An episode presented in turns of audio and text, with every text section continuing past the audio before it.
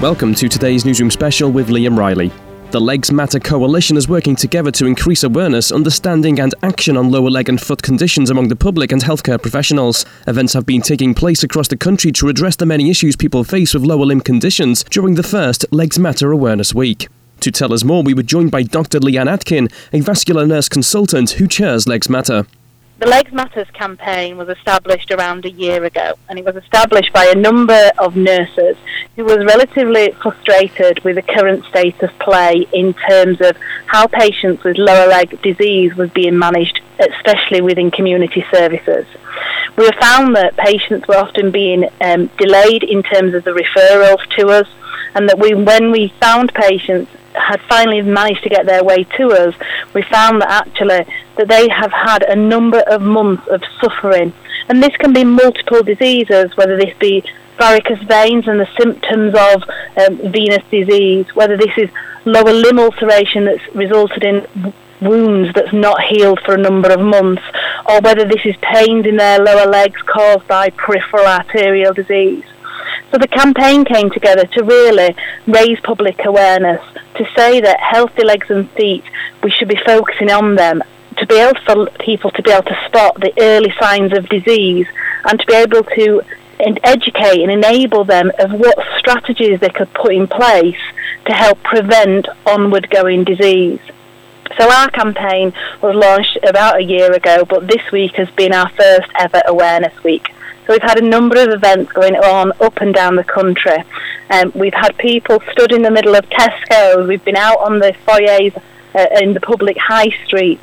Um, today I spent the morning in the main atrium of Pinderfield Hospital hosting an event where you could have your um, circulation checked with a five minute um, blood pressure check of your leg, along with giving out information in terms of don't suffer with symptomatic varicose veins. We can treat these to be able to look at patients with any lower leg ulceration.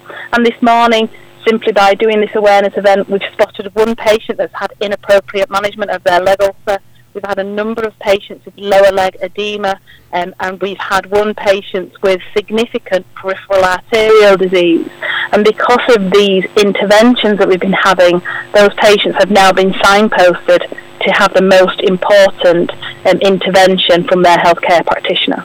Right, and other particular groups of people who might be more at risk when it comes to lower limb conditions? Um, there are a number of lower limb conditions, mm. but actually many of them touch everybody. So when you are in your 30s and 40s, you can have symptomatic varicose veins. So you can have painful, achy lower legs. There is a simple procedure which is advised by the National um, um, Committee of Clinical Excellence that should be performed within the NHS. Um, and that's a simple intervention to resolve those symptoms. As you get older, you're more at risk of developing things like peripheral arterial disease. If you have diabetes, you're more at risk of developing problems within your circulation and also wounds on your feet. So there's a number of individuals, but leg health needs to become part of everyday um, assessment for patients.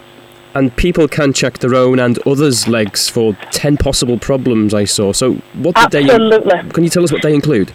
Yeah, so what we're wanting to do is just to pe- for people to check their legs on a regular basis. And we're wanting you to look for signs of early disease.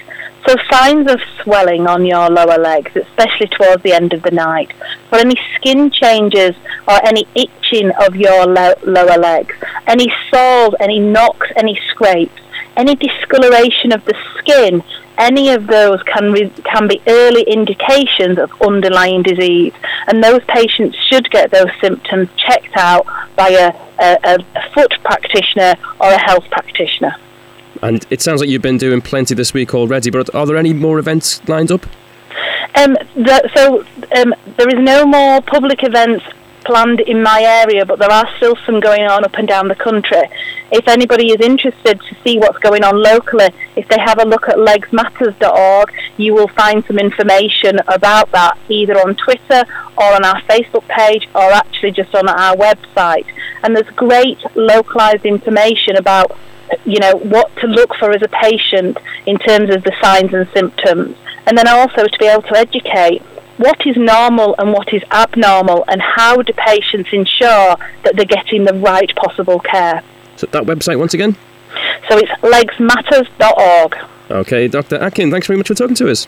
Thank you Across West Yorkshire, Manchester, and Glasgow, this is Sunrise Radio on FM, DAB, online, mobile, tablet, and TV.